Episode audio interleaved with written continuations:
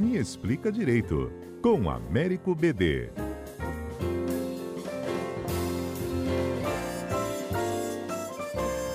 Ei, B D, bom dia. Bom dia, Fernanda. B D, hoje a gente vai falar da tornozeleira e de tudo que girou em torno, né, do deputado Daniel Silveira.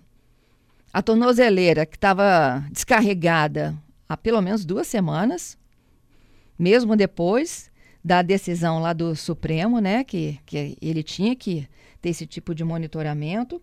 E no mesmo dia lá, né, da decisão do Supremo, tem a tal da graça ao parlamentar pelo presidente Jair Bolsonaro. Perfeito, Fernanda. Eu vou até aqui fazer uma homenagem ao meu orientador de doutorado, o professor João Maurício Deodato, que é um cético retórico, e eu vou explicar as posições, tá? Eu não vou me posicionar, não vou dizer o que, que eu penso sobre o caso, mas eu vou explicar exatamente quais são as correntes que hoje estão postas sobre essa, sobre essa questão. Para uma posição, presidente da República, vamos começar pela questão da graça e depois chegar na tornozeleira. Uhum. Para é, uma posição, o presidente da República tem na Constituição a possibilidade de oferecer graça. A Constituição só proíbe a graça no artigo quinto, inciso quarenta e três, para crimes hediondos, tortura, entorpecente, tráfico. Não proíbe para os demais crimes. E ele exerceu uma prerrogativa dele. Por, por, portanto, é, é uma possibilidade constitucional. O presidente arca com as consequências políticas disso. É uma corrente. A outra corrente fala o seguinte... Aí temos vários argumentos, divisões nessa outra corrente. Para outra corrente, alguns falam que a graça não foi recepcionada pela Constituição, que nós estamos vivendo uma época de maturidade institucional e graça da época em que o poder pertencia ao rei, o rei podia perdoar, e numa Constituição hoje, já no atual Estado democrático, é o judiciário que tem que ter a última palavra, não pode isso ir por presidente. Outro argumento que eles usam nessa corrente é também que a graça... É, como houve uma motivação, teoria dos motivos determinante no direito administrativo, foi falado que era por causa da imunidade parlamentar, então agora esse ato que era discricionário passa a ter um controle pelo judiciário. E, portanto, o presidente não poderia é, dizer que é caso de imunidade, porque ele estaria revisando a decisão do Supremo e ele não é órgão revisor. A graça teria que ser imotivada, ó, do graça e ponto, ele não poderia fazer da forma que foi feita. Então há essas duas posições.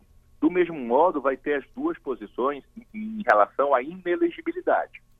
Alguns argumentam que, é, como ele fez antes do trânsito em julgado, portanto, isso equivale não ter uma condenação, portanto, ele seria elegível.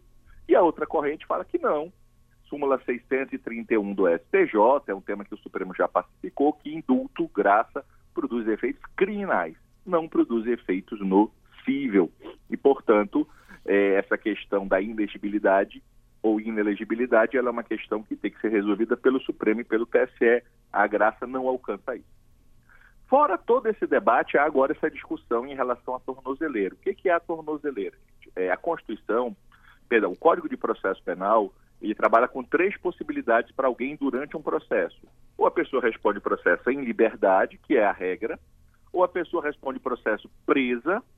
Entre esses dois extremos existe uma possibilidade intermediária que, para evitar a prisão durante o processo, se coloca medidas alternativas à prisão.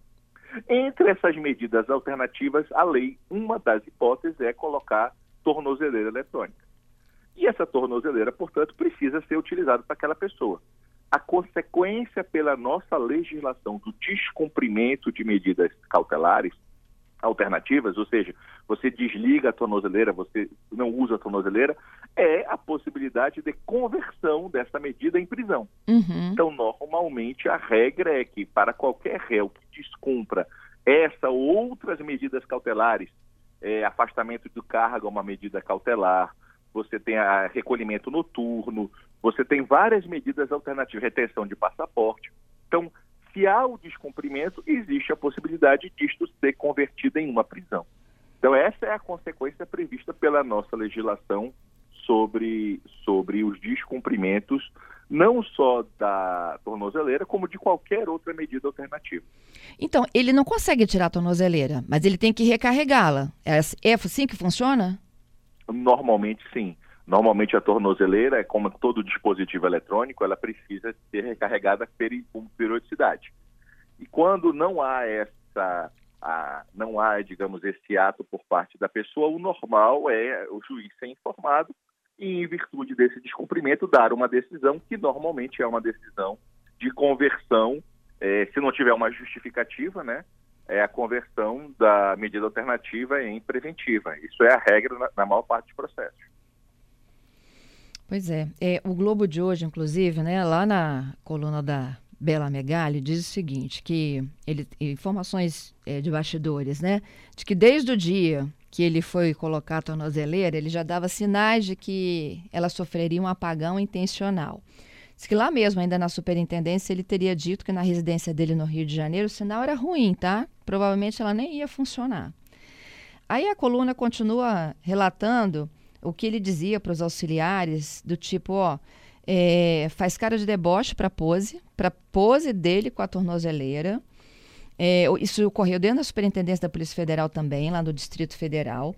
Dos vinte e seis dias em que ele deveria estar com a tornozeleira, ela ficou desligada por mais da metade do tempo.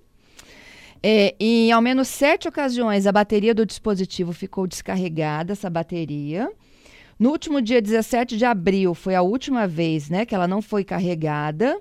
É, na verdade, foi a última vez que ela foi carregada, domingo de Páscoa. Nesta terça, inclusive ontem, ele circulou na Câmara sem. Então, Fernanda, é, pelo que eu vi também, houve um despacho do ministro Alexandre pedindo para que a, a defesa se explicasse sobre esses fatos.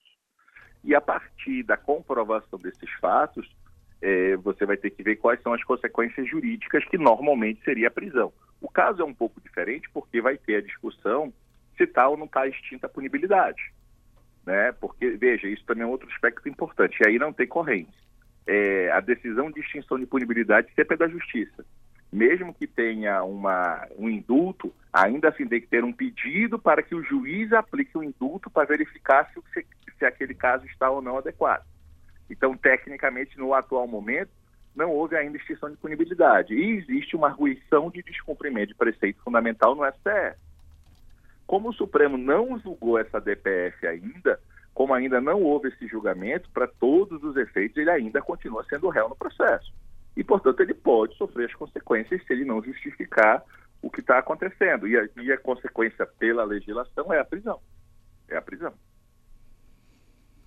É, é claro que o caso é um caso bem complexo, até pelo seguinte, a nossa lei não prevê expressamente medidas alternativas, a Constituição não prevê medidas alternativas em relação a deputado e senador.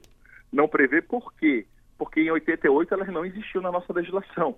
A, a lei que criou essas medidas alternativas foi apenas em dois mil e oito. Então nós não temos é, essa previsão.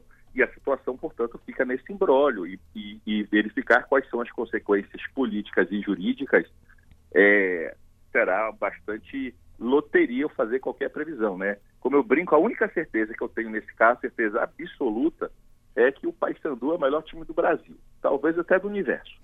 Fora isso, fora isso, como eu estava explicando o tempo inteiro, as correntes são presentes no nosso sistema e, e, e, e o debate, seja para um lado, seja pelo outro, a gente só tem que se pautar que é uma questão jurídica. Infelizmente, muitas vezes o direito é contaminado pela política e se quer discutir as questões penais sob um viés político com argumentos políticos. O direito precisa ser resolvido dentro da esfera do direito. E aí, evidentemente, o direito não é um, o direito dá margem a várias interpretações e nós estamos diante de um caso que, sem dúvida nenhuma, tem interpretações de boa-fé. Importante deixar claro isso, o fato de alguém pensar de um jeito ou de outro não quer significar nada, são interpretações de boa-fé para um lado ou para o outro, e só o tempo dirá qual vai prevalecer. Tá certo. Te agradeço pelas explicações, B D, isso vai dar ainda muita conversa. Com certeza, Fernanda, com certeza. Muito obrigado. Obrigada, obrigado. B D, até quarta que vem.